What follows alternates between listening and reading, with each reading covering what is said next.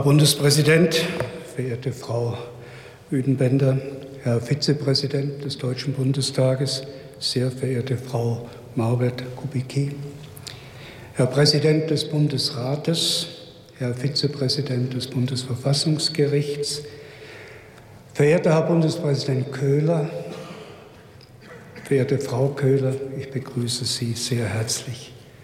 Ich begrüße ebenso die Mitglieder des diplomatischen Korps und mit ihnen die weiteren Mitglieder der Bundesregierung, des Deutschen Bundestages, der Landesregierungen und der Parlamente von Berlin und Brandenburg, die Vertreterinnen und Vertreter der Bundeswehr und des Reservistenverbandes, denen ich bei dieser Gelegenheit herzlich für die stets treue und gute Unterstützung auch danken möchte begrüße die Repräsentanten der Glaubensgemeinschaften. Ein herzlicher Gruß gilt unseren Partnerorganisationen aus dem In- und Ausland, im Besonderen in diesem Jahr unseren Partnern aus Polen und den vielen Gästen aus Polen, die heute unter uns hier sind. Ich begrüße Sie alle, meine Damen und Herren, im Plenarsaal und auch die Fernsehzuschauerinnen und Zuschauer. Mein besonderer Gruß gilt Herrn Rafal Lukiewicz, dem langjährigen Stadtpräsidenten von Breslau, der später zu uns sprechen wird. Willkommen und Dankeschön. Heute am Volkstrauertag gedenken wir in Deutschland der Opfer der Kriege und der Gewaltherrschaft. Wir trauern mit den Familien und Menschen, denen Angehörige und Freunde entrissen wurden. Wir besinnen uns heute aber auch auf unsere Verantwortung für Frieden und Aussöhnung. Vor 80 Jahren begann der Zweite Weltkrieg mit dem Überfall auf die polnische Stadt Wilun. Diese Feststellung ist richtig, aber sie ist unvollständig. Kriege fangen nicht über Nacht an, schon gar nicht von selbst. Kriege sie werden gemacht und sie werden vorbereitet. Und das können wir am Beispiel des Zweiten Weltkriegs alle miteinander lernen. Die vor genau 100 Jahren entstandene Weimarer Republik war der erste Versuch einer parlamentarischen Demokratie in Deutschland. Sie stand unter dem ständigen Trommelfeuer der Extremisten. Die Wesensmerkmale von Demokratie, Kompromiss und Debatte wurden schlecht geredet, die deutsche Geschichte und das deutsche Soldatentum heroisiert, jede europäische Kooperation verschmäht. Die Nationalsozialisten zeichnen das Bild einer deutschen Opfernation, die sich nun gegen den Rest der Welt zur Wehr setzen müsse. Schon damals haben sich die rechtsextremen Populisten als Opfer geriert und waren in Wirklichkeit doch Täter. Und die Mehrheitsgesellschaft ließ sie gewähren, bis aus der Splitterpartei NSDAP eine schlagkräftige und erfolgreiche Organisation geworden war. Nach der Machtübernahme durch die Nationalsozialisten setzten die Kriegsvorbereitungen unmittelbar ein. Im Inneren wurde jede Opposition ausgeschaltet, das Militär wurde aufgerüstet und die Wirtschaft wurde auf Kriegsvorbereitung getrimmt. So gesehen hat der Zweite Weltkrieg Jahre vor 1939 begonnen. Ein Ende aber fand er erst durch die militärische Niederlage Deutschlands. Alle Versuche des Widerstands, Krieg und Völkermord von innen heraus ein Ende zu setzen, alle waren fehlgeschlagen. Zwischen 60 und 70 Millionen Menschen haben in diesem Krieg ihr Leben verloren, unter ihnen rund 6 Millionen Polen. Das waren jeweils zur Hälfte Menschen jüdischen und Menschen christlichen Glaubens und die Mehrzahl von ihnen waren Zivilisten. In Polen hat sich die ganze Grausamkeit der Menschenverachtung der von der nationalsozialistischen Ideologie angetriebenen deutschen Kriegsmaschinerie gezeigt.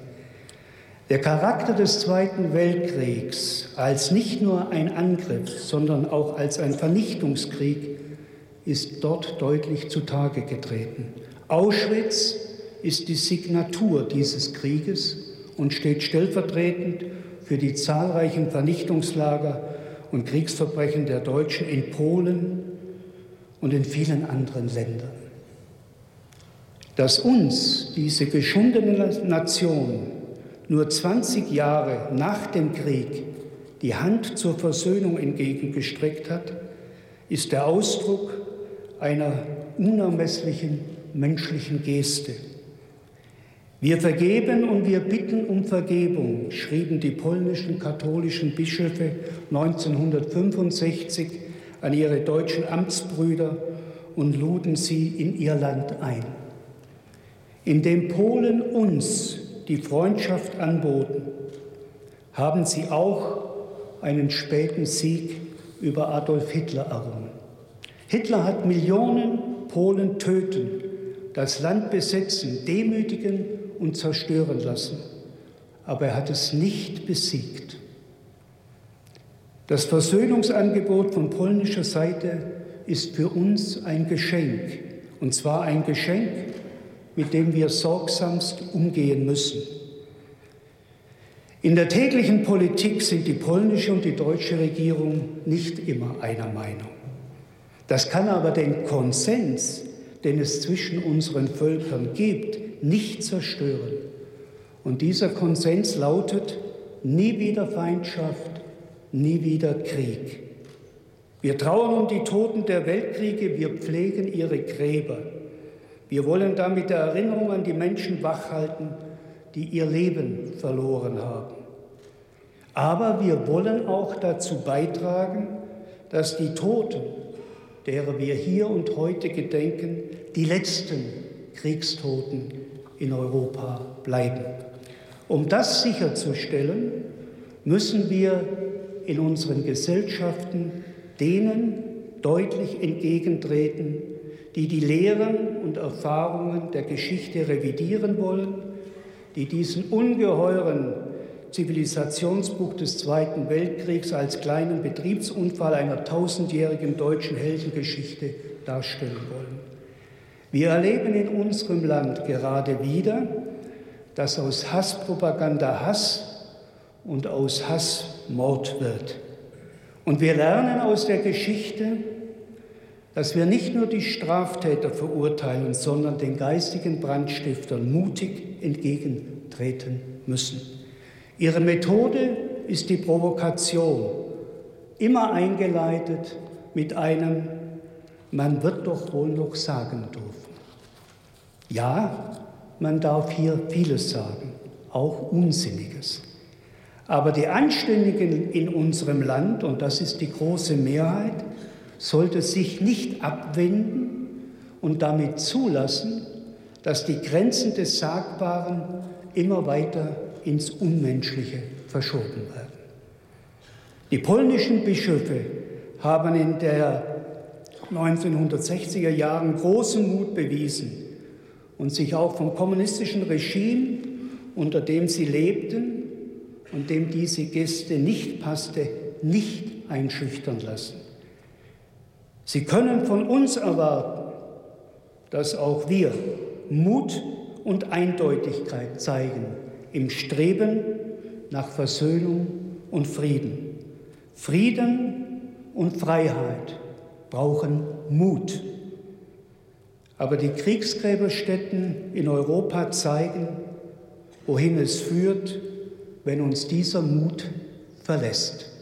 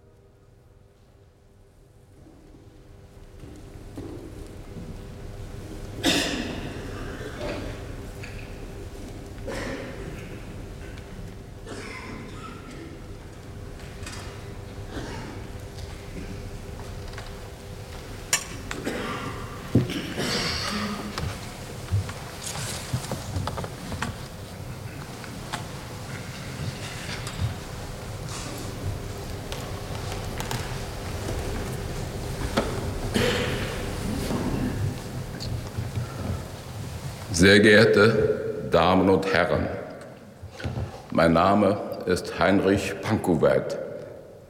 Den Ausbruch des Zweiten Weltkriegs erlebte ich als 13-jähriger Schüler in meiner Heimatstadt Bonn.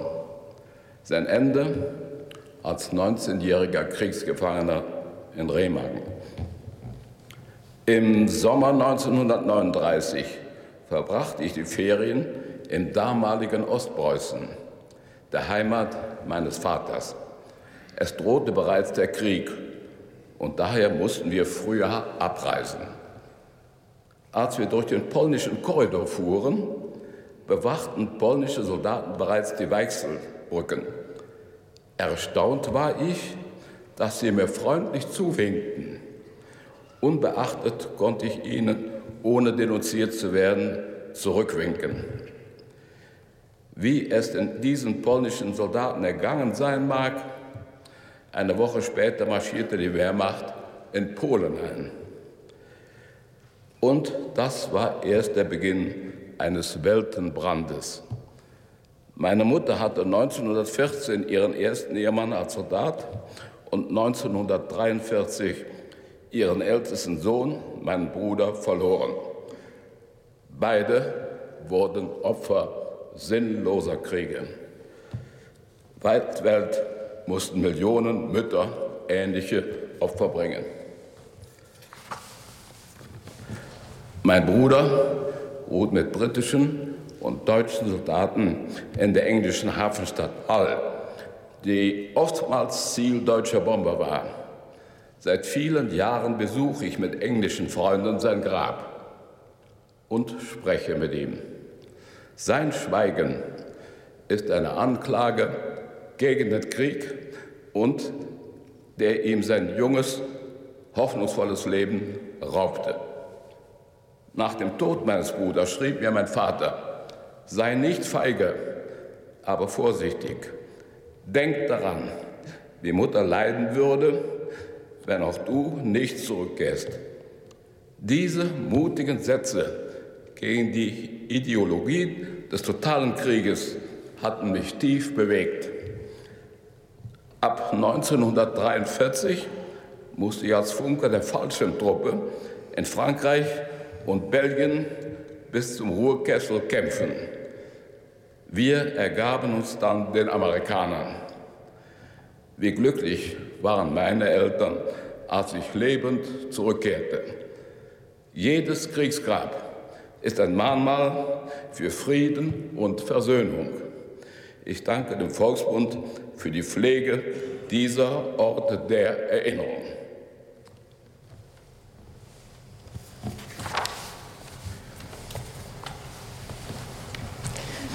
Mein Name ist Mariusz Siemiątkowski. Ich komme aus Masuren in Polen. Schon als Kind haben mich die Erzählungen meiner Großmutter geprägt. Meine eine Oma, Waltraud, stammte aus Ostpreußen. Meine andere Oma, Eleonora, war Polin. Als junge Frau wurde sie 1941 bei einer Razzia verhaftet und musste als Zwangsarbeiterin auf einem deutschen Hof bei Stolp in Pommern arbeiten. Nach der Besetzung durch die Rote Armee konnte sie nicht mehr in ihre Heimat zurück. Meine Oma Waltraud hat das Grauen des Krieges erst im Januar 1945 erlebt. Als 17-Jährige musste sie sich mit anderen Dorfkindern nach Westen durchschlagen und landete ebenfalls in Stolp, in Pommern. Nach dem Krieg gingen beide in das nun polnische Gebiet Ostpreußen zurück. Meine ersten deutschen Wörter lernte ich von meinen Großmüttern. Später studierte ich Germanistik in Olsztyn. Als Freiwilliger kam ich zur Jugendbegegnungs- und Bildungsstätte Golm des, des Volksbundes auf Usedom. Direkt an, an der deutsch-polnischen Grenze befindet sich hier ein Friedhof, auf dem tausende Kriegstote begraben liegen. Darunter Flüchtlinge und polnische Zwangsarbeiter. Viele sind bis heute unbekannt. Der Golm ist ein Lernort der Geschichte. Wir sammeln die Erinnerungen von Zeitzeugen und vermitteln die leidvollen Geschichten dieser Menschen.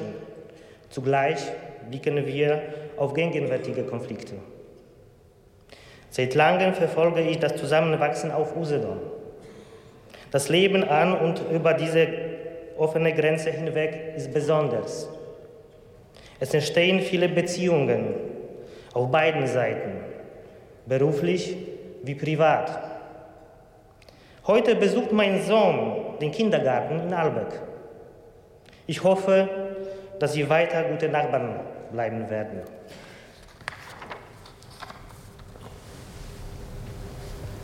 Ich heiße Emilia Schwarz und studiere in Berlin. Mit vier Jahren bin ich aus meiner Heimat, der Ukraine, nach Deutschland gekommen.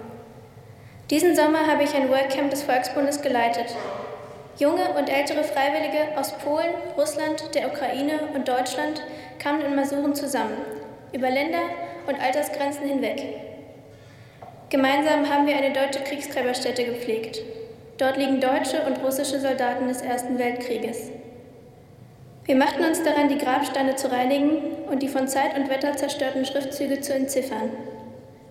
Mit der Liste der militärischen Abkürzungen in der einen Hand und Pergament mit Bleistift in der anderen machten wir die Identitäten der Gefallenen wieder sichtbar.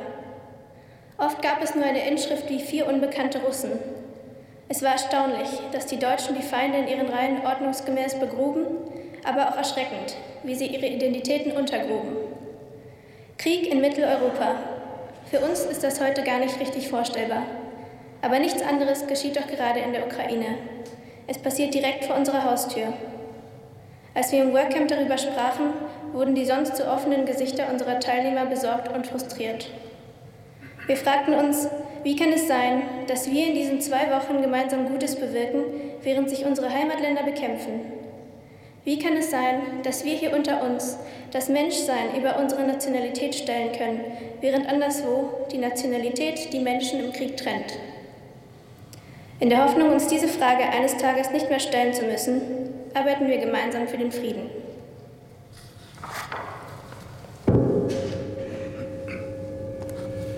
Mein Name ist Winfried Nachtwey. Sommer 1989. Im Osten viel Neues.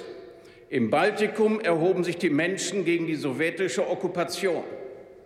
Gespannt reisten meine Frau und ich erstmalig nach Riga und dort stießen wir auch auf die Spuren der deutschen NS-Okkupation.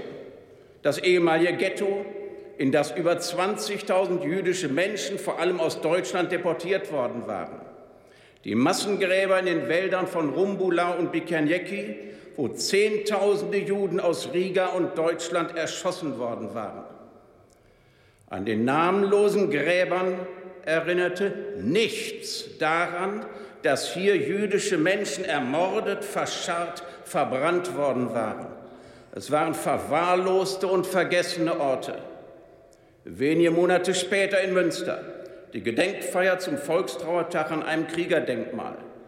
In stillem Protest erlebten wir gespaltene Erinnerungen, beschränkt auf die eigenen Toten, die gefallenen Väter, Brüder, Kameraden, darunter viele zugleich gezwungen oder freiwillig Wegbereiter eines Völkermordes.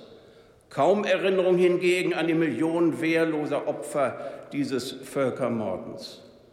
Mit dem deutsch-lettischen Kriegsgräberabkommen 1996 wurde die Errichtung einer würdigen Gedenkstätte im Wald von Bikanjeki zu einem Projekt des Volksbundes. Diese wurde 2001 eingeweiht. In unserer Zusammenarbeit lernte ich einen sich wandelnden Volksbund kennen und hochschätzen. Bis dahin separate Erinnerungskulturen fanden zusammen. Brücken der Erinnerung wuchsen zwischen Nationen und Generationen.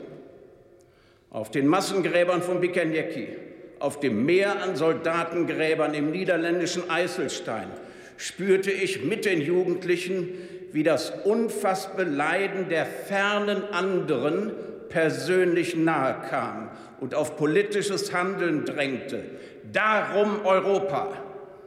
Darum bin ich Mitglied des Volksbundes geworden. Die Erinnerungs- und Versöhnungsarbeit des Volksbundes ist elementare Friedensarbeit nach vorne und wo persönliche Kriegserinnerungen verblassen, notwendiger denn je.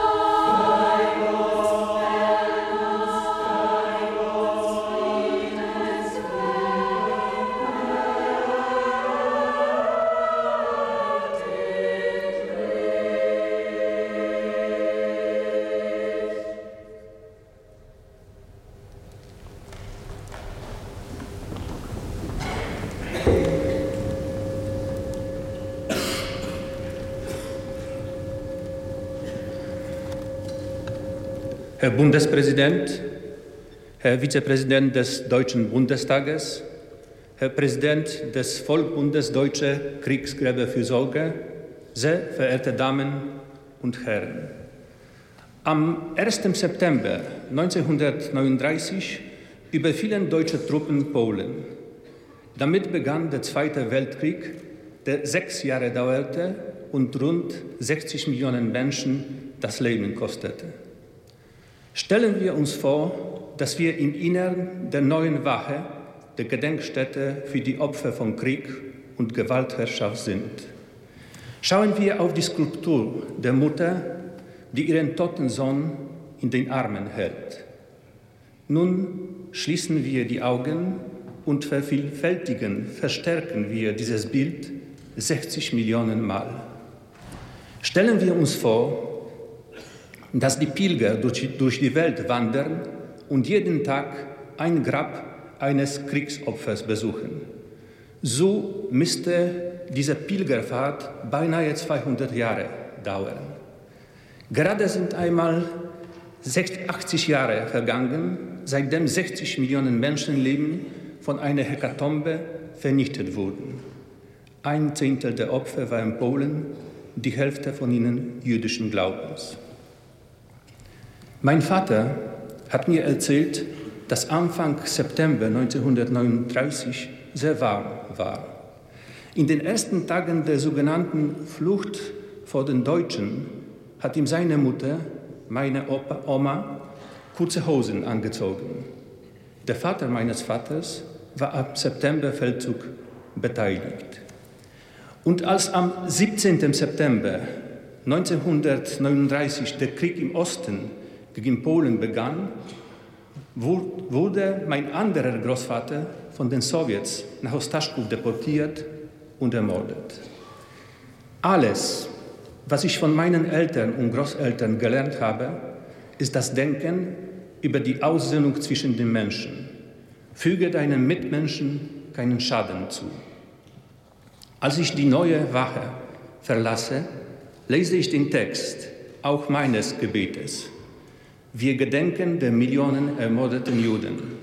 Wir gedenken der ermordeten Sinti und Roma. Wir gedenken alle, die umgebracht wurden wegen ihrer Abstammung, ihrer Homosexualität oder wegen Krankheit und Schwäche.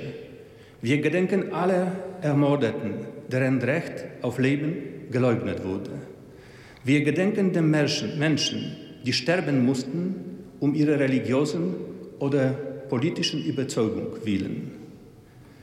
Dies sollte in den kommenden sechs Jahren folgen, nachdem, hier zitiere ich Bundespräsident Steinmeier, über Wielun das Inferno hereinbrach, entfacht von deutschem Rassenwahn und Vernichtungswillen.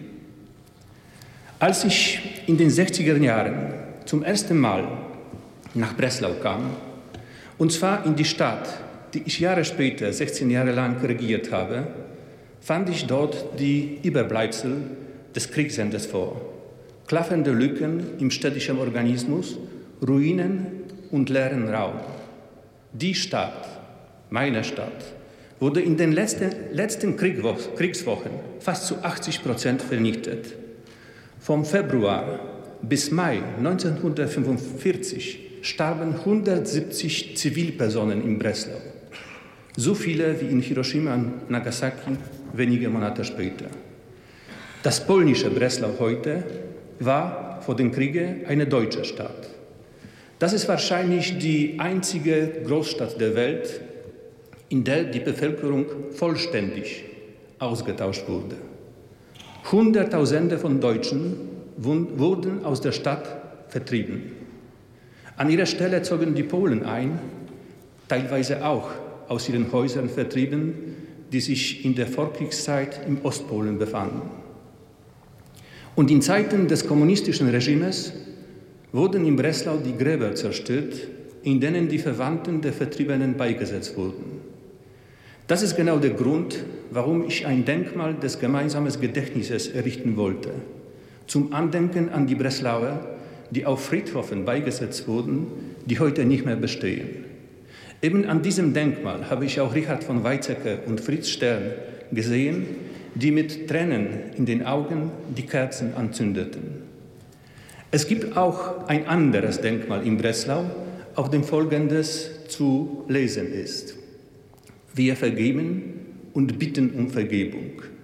Der Autor dieser Worte, die sich in dem heute schon erwähnten Hirtenbrief der polnischen Bischöfe an ihre deutschen Amtsbrüder befinden, ist Kardinal Kominek und das ist sein Denkmal. 20 Jahre nach dem Ende des Zweiten Weltkrieges schrieb dieser Einwohner der Stadt der Vertreibung, ein Pole, dessen Familie, wie jede polnische Familie, vom Zweiten Weltkrieg betroffen wurde, wie folgt. Wir vergeben und bitten um Vergebung. Auf die Frage, warum die deutsch-polnische Versöhnung so wichtig ist, erwiderte Kominek. Die Sprechweise kann nicht nationalistisch sein, sondern muss europäisch in der tiefgreifendsten Bedeutung dieses Wortes sein. Europa ist die Zukunft. Nationalismen sind von gestern.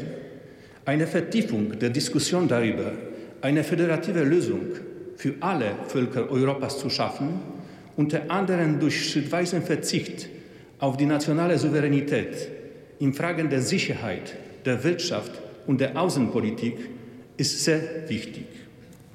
Machen wir uns Gedanken über die heutige Gestaltung Europas, gilt dann als ein markanter Punkt der die Spuren des Zweiten Weltkrieges verwischt, der Fall der Berliner Mauer.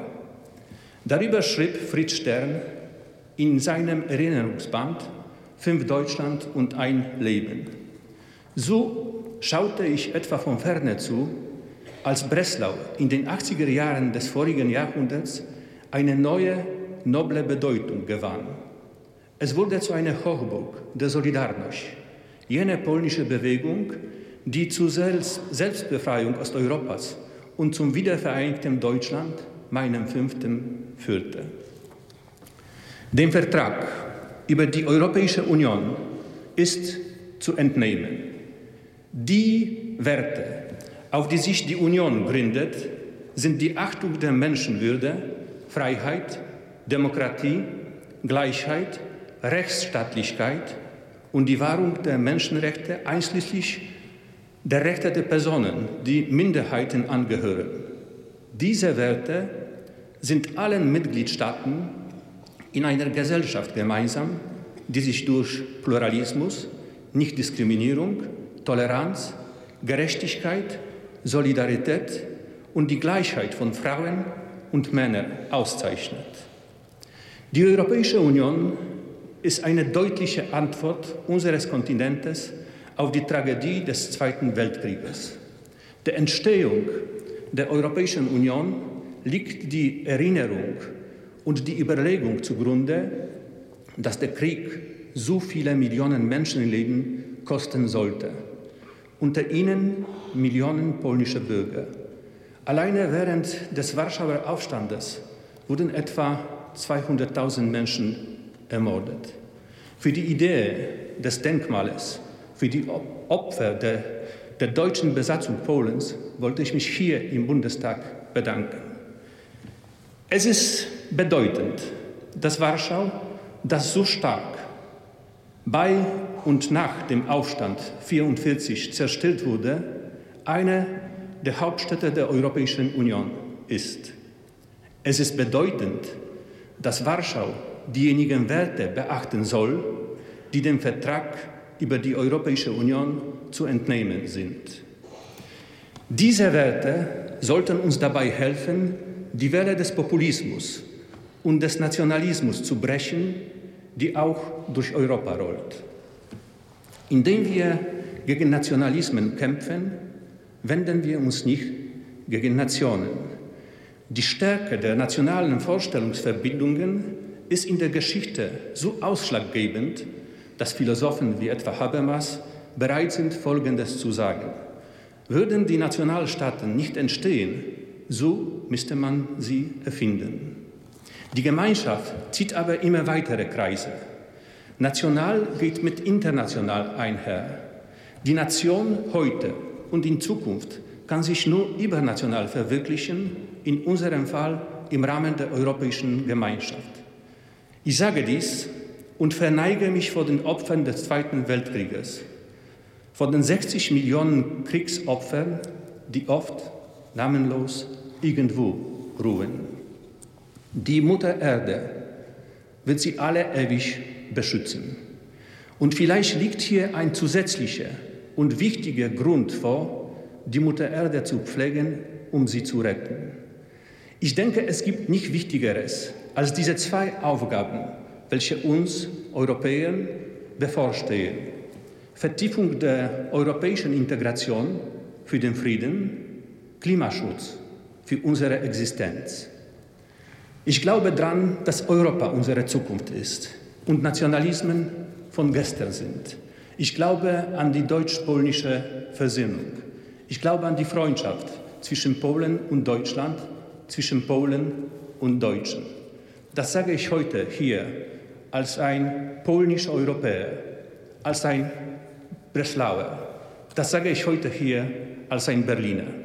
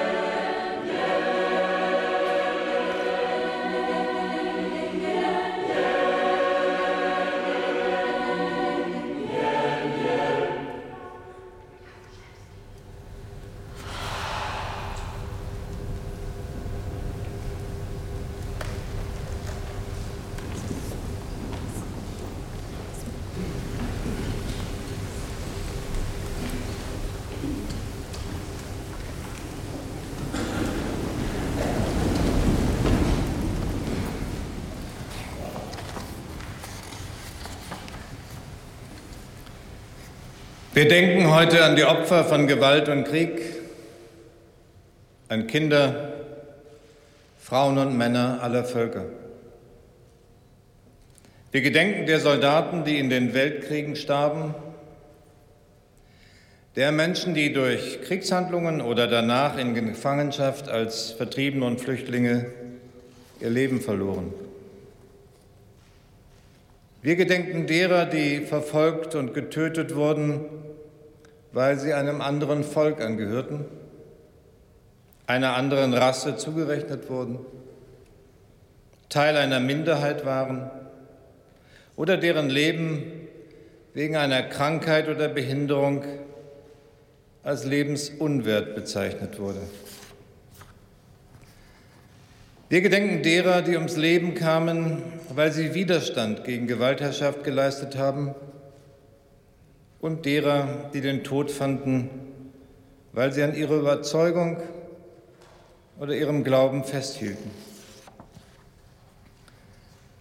Wir trauern um die Opfer der Kriege und Bürgerkriege unserer Tage, um die Opfer von Terrorismus und politischer Verfolgung um die Bundeswehrsoldaten und andere Einsatzkräfte, die im Auslandseinsatz ihr Leben verloren. Wir gedenken heute auch derer, die bei uns durch Hass und Gewalt gegen fremde und schwache Opfer geworden sind. Wir trauern mit allen, die Leid tragen um die Toten, und wir teilen ihren Schmerz. Aber unser Leben steht im Zeichen der Hoffnung auf Versöhnung unter den Menschen und Völkern. Und unsere Verantwortung gilt dem Frieden unter den Menschen zu Hause und in der ganzen Welt.